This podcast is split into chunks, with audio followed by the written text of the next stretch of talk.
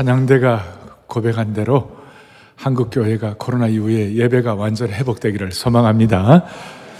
아, 지금 전 세계 각국 정부가 이제 위드 코로나, 코로나와 같이 가기로 결정을 한 것 같고, 어, 그래서 지금 어, 중동의 막 카타르 도하라든지 두바이 같은 데 가면 국제선 비행기들도 거의 옛날처럼 회복이 되었고 한국은 아직까지 조금 음, 국제선은 회복이 다 안 됐지만 또 브라질이나 또 미국의 이 도메스틱 그 국내선 비행기들 어, 미국 같은 데는 제가 보니까 아틀란타나 로스앤젤레스를 가 보니까요 사람들이 있잖아요 공항에 빠글빠글해요 그냥 그러니까 코로나 이전보다도 더 많아진 것 같아요. 그러니 이제는 독감처럼 생각하고 그렇게 이제 같이 가야 한다. 이렇게 아마 방향을 잡은 것 같습니다. 물론 기저질 환자들은 조심을 해야 되지만 일반 성도들은 코로나 너무 두려워하지 말고 방역 지침 지켜가면서 하면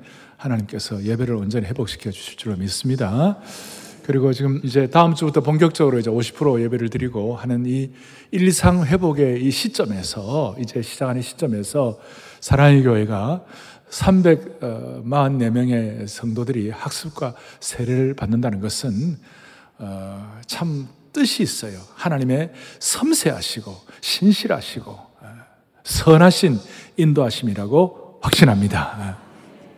오늘은 제가 세로남의 신비에 대해서 세례식을 받는 모든 분들 또 이 세례식에 참여하는 모든 성도들이 함께 말씀을 묵상하고자 제가 말씀의 제목을 그래 붙였습니다. 세로남이라는 말은 좀 따뜻한 말인데 예수 믿고 구원받고 하나님의 자녀가 된 것은 어, 영적인 제2 생애를 맞이했다 그런 뜻이에요. 새로 났다 그런 뜻인데 오늘 먼저 3절에 보니까 예수 믿고 구원받은 하나님의 백성들에게는 외적인 증거가 있어요. 그것이 뭐냐면 3절에 그리스도 예수와 합하여 뭘 받은요? 세례를 받은 우리는 예수님을 알게 되면 예수님을 구세주와 주님으로 섬기게 되고 예수님의 말씀이 선포되는 곳에는 말씀의 능력이 나타나는 것이에요. 그 말씀의 능력이 나타나고 예수님을 구세주와 주님으로 고백하는 하나님의 백성들이 나타나는 외적인 증거가 뭐냐면 세례를 받는 것이에요. 그래서 여러분 예수 믿지 않는 사람들은 세례 안 받아요.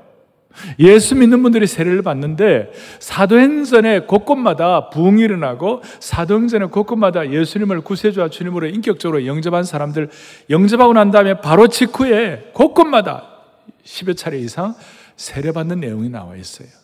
따라서 예수 믿고 구원받은 사람들은 반드시 외적 증거로 뭘 받아야 한다? 세례를 받아야 한다. 그래서 로이드 존스 목사님 같은 경우는 세례에 관해서 뭐라고 말씀하고 있냐면 세례는 내가 예수님과 연합하고 있음을 외적으로 공표하는 외적인 의식이다. 그랬어요. 그래서 이 세례는 영적 진리를 보여주는 그림이고 증거요 보증이라고 말할 수 있는 것입니다. 그리고 이 세례받은 사람들은 사절에 보니까 우리 또한 새 생명 가운데 생하게 하려 합니다. 세례받은 사람들의 특징은 뭐냐? 새로운 생명 가운데 행하게 되는 것인데 이 세례받은 것은 일반 세상에서 말하는 개과천선, 뭐 도덕적 개선 이 정도가 아니에요. 기독교의 세례는 외적 증거로 예수님을 구세주와 주님으로 모신 이 증거로 세례를 받는데 기독교의 세례는 세상의 개과 천선과는 다르다. 왜냐하면 7절 뒤에 보니까 뭐라 하냐. 이는 죽은 자가 죄에서 벗어나 의롭다 하심을 얻었음이니라.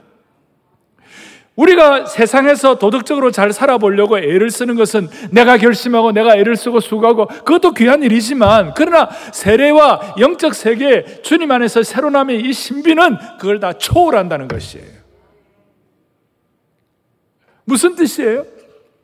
우리가 오늘 세례 받는 것, 내가 결심하고 고백하고 나와서 받는 것 같지만 사실은, 사실은 하나님께서 우리에게 이런 결단을 할 수 있도록 마음을 주시고 무엇보다도 성령께서 예수 그리스도의 죽음과 부활의 의미를 깨닫도록 은혜를 주셨기 때문에 세례를 받는 것이에요. 그러니까 개과천선의 수준이 아니에요. 그걸 뛰어넘는 거예요. 이런 뜻이에요. 한국 교회 신앙생활 하신 분들은 아마 김익두 목사님이라고 옛날에 아주 그냥 황해도 안 하게 대단한 깡패였는데 이분이 예수 믿고 구원받고 목사가 되고 하는 이 모든 과정들을 많은 분들이 들었을 거예요. 김익도라는 청년이 얼마나 정말 포악한 깡패였는지 그 읍에 장에 장을 나가는 사람들이 선앙당에 가고 그 오늘 장에 가가지고 김익도를 만나지 말게 하옵소서 비나이다 비나이다 할 정도로 그런 대단한 깡패였어요. 그러던 그가 선교사님을 통하여 피해 복음을 듣고 아주 급격하게 새로남의 은혜를 받았어요. 새롭게. 장안의 화제가 돼서 그가 예수 김익도가 김익도가 예수를 믿다니. 그런데 어느 날 김익두가 죽어서 교회에서 장례식을 한다고 부고장이 날라왔어요. 부고, 부고란 거 아시죠? 죽었다고. 그러니까 사람들이 야 김익도가 죽었다더라. 김익도에게 괴롭힘을 받은 사람들이 막 가가지고 좋다고 그 이제 교회 장례식장에 갔는데 가보니까 어, 장례식이 아니고 세례식이었어요. 김익도의 세례식이었어요. 예수를 믿게 되었던 김익도가 세례를 받으면서 뭐라고 얘기했냐? 오늘 제가 여러분 보고장을 보냈는데 사실은 깡패 김익도는 죽었습니다. 깡패 김익도의 부고장입니다. 나는 이제 새 사람이 되었습니다. 그것을 사람들에게 선포를 했어요. 자, 그, 그, 그 식을 마치고, 그 김익도에게 괴롭힘을 당했던 한 아주머니가, 그래, 그러면서 나오는 김익도에게 물 한 바가지를 입에 물에다가 물을, 물을 막 퍼부어버렸어요. 이, 그러니까 김익도가 옛날 같으면 그냥 난리가 났을 텐데 평온한 표정을 이렇게 얘기했어요. 이 물은 죽은 김익도에게 뿌린 겁니다. 그러므로 나는 지금 물벼락을 맞아도 괜찮습니다. 그래, 그래도 주님이 내게 평온을 주십니다. 나에게 이 평온과 평강을 주시는 예수님을 물 뿌린 아주머니도 믿었으면 좋겠습니다. 그렇게 얘기를 한 거예요. 이게 공개적으로 드러난 확실한 외적 증거입니다. 오늘 세례를 받는 것은 우리가 예수님 안에서 새 생명을 산, 다는 하나의 증거로서 세례를 받는 것입니다. 오늘 모두는 또 그런 은혜를 받은 줄로 믿습니다. 예. 이 외적 증거고 또 하나 내적 증거가 내면적 증거가 있어요. 내면적 증거가 뭐냐면 3절부터 보니까 3절, 4절, 5절에 보니까 무릇 그리스도와 합하여 세례를 받은 우리는 합하여란 말, 또 그의 죽으심과 합하여란 말이 나오고 4절에도 보니까 그의 죽으심과 합하여 세례를 받음으로 5절에도 보니까 뭐라 나오냐면 그의 죽으심과 같은 모양으로 연합한 자가 되었으면 또한 그의 부활과 같은 모양으로 연합한 자가 되리라. 이렇게 나와 있어요. 무슨 말입니까? 내면은 예수님과 연합되었다는 거예요. 예수님과 연합되었다는 말은 다른 것이 아니라 어떻게 연합되느냐? 예수님의 죽음이 깨달아져서 십자가를 깨닫고 연합이 되고 예수님의 부활이 깨달아져 가지고 연합이 되는 것이에요. 조금 더 깊이 들어가면 예수님 연합되었다는 말 오늘 세례 받는 분들이나 온 성도들은 주님과 연합. 내면적 증거는 뭐냐면 예수님의 죽음이 내 죽음이 되고 예수님의 부활이 내 부활이 되는 것이에요. 이건 너무나 신비한 거예요. 물어보겠습니다. 내가 죽었기 때문에 예수님이 죽었습니까? 아니면 예수님이 죽었기 때문에 내가 죽었습니까? 그렇죠? 예수님이 죽었기 때문에 내가 죽었습니다. 그렇죠? 예. 그래서 예수님의 죽음이 내 죽음이 되고 예수님의 부활이 내 부활이 되어 이건 너무나 놀라운 신비고 세례의 은혜예요. 음. 세례 시간 본질적으로 예수님의 죽으심과 부활에 우리가 연합하는 것이라고 말할 수 있습니다. 이것은 무슨 뭐 두 실체가 뒤섞이는 것도 아니고 융합하는 것도 아니에요. 이 예수님의 연합의 신비는 너무나 신비한 것이고 기독교 교리의 신앙, 기독교 교리 가운데서 이 연합은 내면적인 주님과의 죽음과 부활의 연합은 영광스럽고도 아주 장업한 교리라고 말할 수 있어요. 그래서 이 연합의 교리에 대해서, 연합에 대해서, 이 신비함에 대해서 고전 12장 13절에 뭐라고 나와 있는가? 첫 번째는 영적인 연합인데요. 우리가 다 한 성령으로 세례를 받아 한 몸이 되었고, 또한 다 성령을 마시게 하였느니라. 자, 뭘 받아가지고요? 성령으로 우리가 한 몸과 한 세를 받았다. 따라서 우리의 이 신비는 성령님을 통한 연합의 신비예요. 오늘 세례 받으면서 성령님께서 주시는 연합의 신비를 믿고 감사합니다. 그래 받는 거예요. 또 하나는 뭐냐? 아주 신비한 연합이에요. 바울은 이걸 깨닫고 난 다음에 에베소서 5장에 오면 결혼한 부부의 어떤 그 예를 가지고 교회가 교회가 신부를 위하여 하듯이 남편의 신부를 위하여 하듯이 이런 식으로 아주 그리스도와 성도와 성도 간의 연합이 남편과 아내의 연합과 유사하다고 아주 신비적인 연합에서 누리는 기쁨과 이걸 세상 사람들은 알 수 없는 걸 가지고 말씀하고 있는 것이. 자, 외부적 증거, 개과 천선 정도가 아니다. 내부, 내적 증거, 연합인데 이 연합은 주님의 죽음이심이 나의 죽음이 되고 주님의 부활이 내, 내 부활이 된다는 이게 있는 순간 무슨 일이 벌어지는가? 바울 사도가 이 세례가 얼마나 대단하고 주님과 연합하는 것이 얼마나 축복인지 놀라운 통찰력을 가지고 말씀하는데 고전 10장 1절 거기에 보니까 홍해의 사건을 가지고 우리 세례를 가지고 얘기했어요. 이거 뭐 아는 분도 있고 또 모르는 분도 있을지 모르겠는데 고전 10장 1절 2절 크게 우리 읽어보겠습니다. 우리 조상들이 다 구름 아래 있고 바다 가운데로 지나며 모세에게 속하여 다 구름과 바다에서 자, 구름과 바다에서 뭘 받았어요? 세례를 받고. 여러분 기억, 홍해 건너 사건 기억합니까? 이스라엘 백성들이 홍해를 잘 건넜잖아요. 물론 거기 건너지 못한 사람도 가끔 있어요. 왜냐하면 모세의 광고를 못 들어갔고, 이제 언제 나갑니다는 그걸 못 들고, 뭐 그런 우리가 얘기도 합니다만은, 모세 인도 아래 모두가 다 홍해를 건너게 됐어요. 그 홍해를 건넌 사건이 단순한 사건이 아니고, 이것은 신약의 세례를 예표하는 것이었어요. 그러니까 주님과 연합되고 주님의 죽음과 주님의 부활이 내 것이 되는 순간 무슨 일이 벌어지느냐면요. 인생의 격이 달라지는 것이에요. 삶의 품위가 달라지는 것이에요. 우리의 삶의 차원이 완전히 새로워지는 것이에요. 무슨 말이냐면 홍해 이전과 이후로 나눠지는 겁니다. 홍해 이전에는 어떻게 살았어요? 홍해 이전에는 노예의 삶이었어요. 그 때리면 억지로 하고 뭐 겨우겨우 연명하는 수준이고 이렇게 됐는데 노예의 삶, 자유가 없는 삶이었는데 홍해 이후의 삶은 하나님 나라의 정병이 되고 이제 어, 이스라엘 나라가 그 이전에는 완전히 당나라 군사처럼 오합지졸이고 막 아무것도 아니었는데 홍해 이후에 이스라엘 백성들의 군사가 그야말로 품위를 갖추고 어, 정격이 되고 그 다음 제대로 된 정예군이 되고 이렇게 돼 가지고 당시에 가나안의 정복 국가들과 함께 싸울 수 있는 그런 힘을 갖추게 된 것이에요. 그러니까 홍해 이전과 홍해 이후 하나는 노예의 삶, 하나는 격이 없는 오합지졸. 그런데 또 하나는 뭐예요? 격이 있는 삶, 하나님 나라의 군대, 용사 이렇게 되는 겁니다. 할렐루야.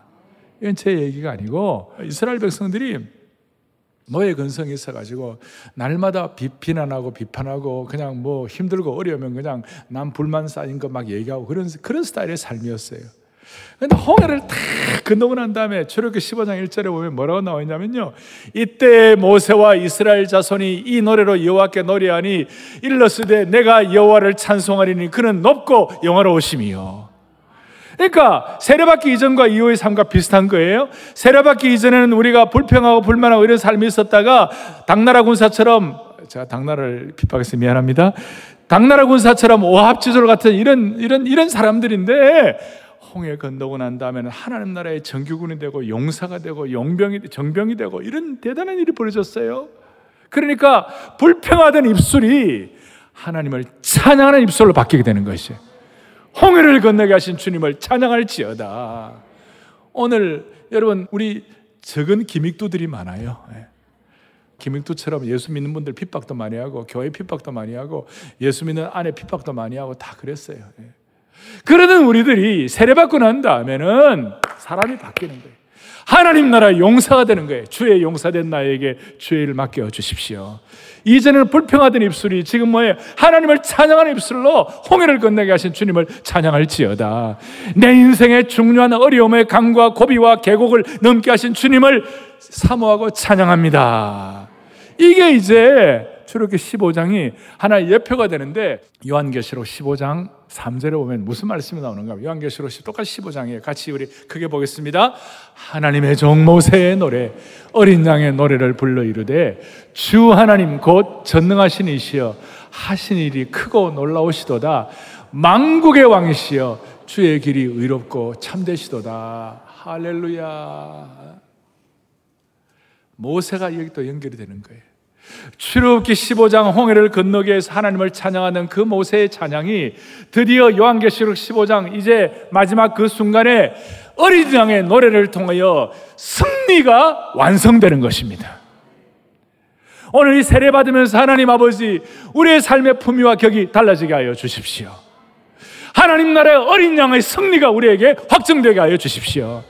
하나님의 나라는 그렇게 연약한 것이 아니고 하나님의 능력은 그렇게 약한 것이 아니온 줄 믿사오니 이제 한국교회가 예배가 회복될 때에 어린 양의 찬양을 통하여 한국교회가 복음의 영광이 완성되게 하여 주십시오. 그래서 이걸 통하여 하나님께서 우리가 무슨 말씀을 하세요? 갈라디아 3장에 유명한 말씀을 해요. 그게 뭐냐면 세례를 통하여 너희들이 제대로 품위를 갖춘다. 너희들이 제대로 신앙의 격이 올라간다. 갈라디아 3장 27절 다 같이 보겠습니다. 누구든지 그리스도와 합하여 세례를 받은 자는 그리스도로 옷 입었느니라. 아멘. 품위를 갖춘 옷을 입는 거예요. 여러분 세례 받을 때 우리 모두가 세례 받은 하나님의 백성들은 그리스도로 옷 입은 주의 권속들이 되는 겁니다. 얼마나 옷이란 게 얼마나 중요합니까? 품위가 얼마나 중요합니까? 군인의 정복이 얼마나 중요합니까? 특수부대의 옷을 입으면, 공수 특정단의 옷을 입으면, 해병대에는 머리에 각을 만들어 가고 다 근데 예비군은 아, 희한해요. 근데 우리는 그리스도로 옷 입었느니라. 그리스도로 옷 입었느니라. 이 그리스도로 옷 입는 옷은 얼마나 품위가 있겠습니까? 오늘도 주일 예배를 마치고 돌아간 여러분들은 영광스러운 주님의 옷을 입고 나가시는 것이에요.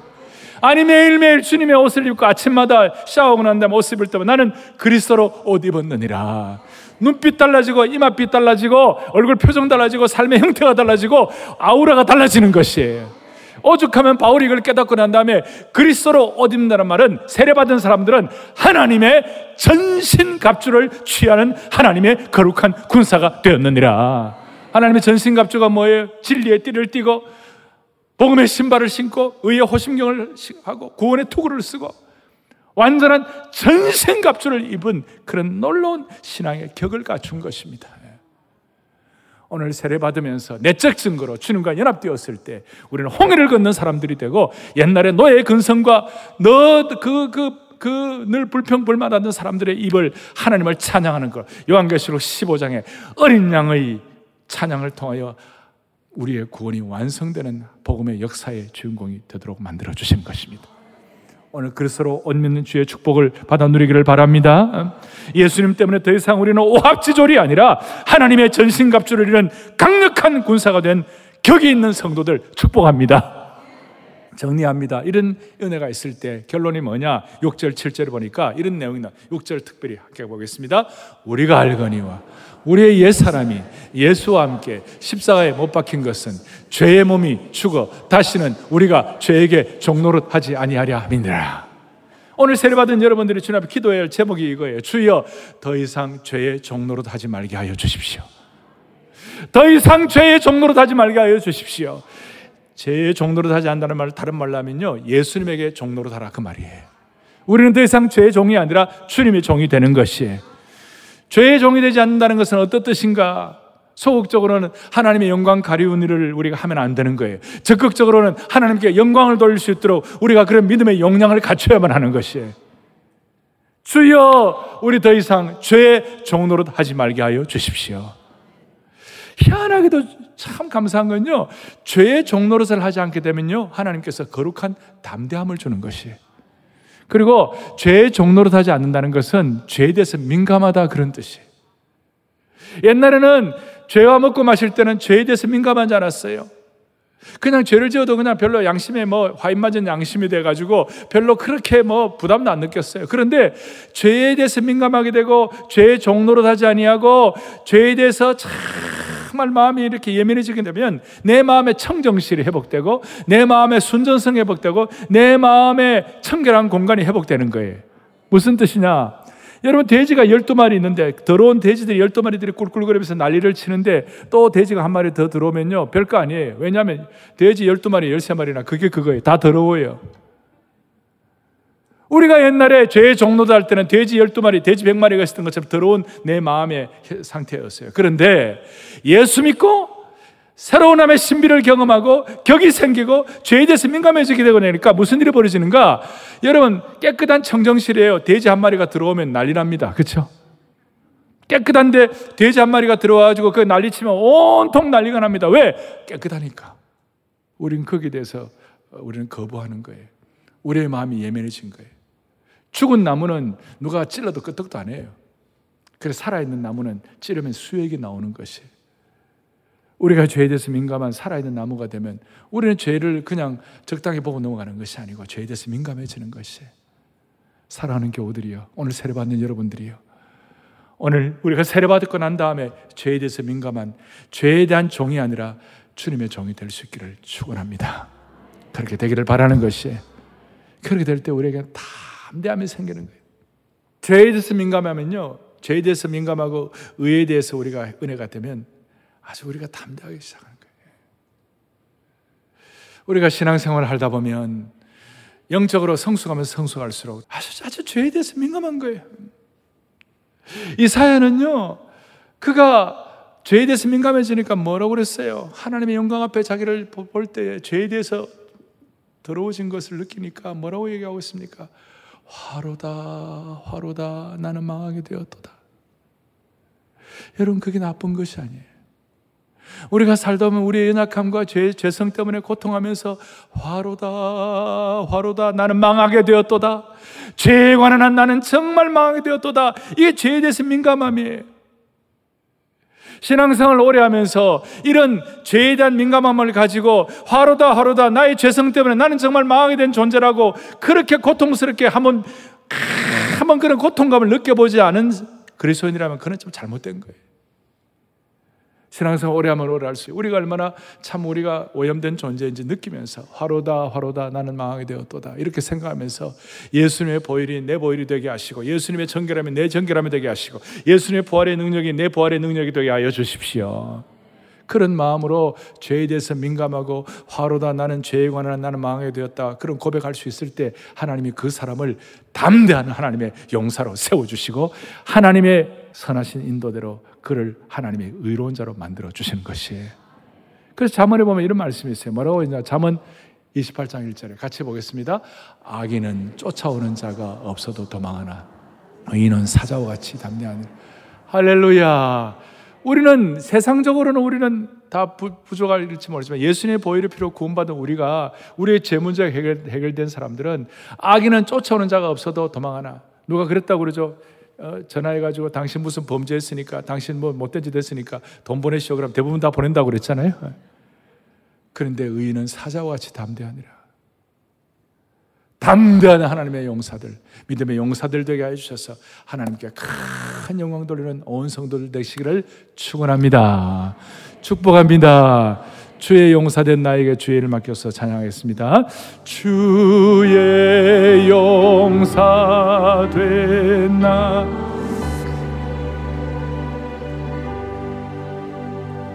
주의 일 맡기소서. 한 번 더 주의 용사. 주의 용사 된나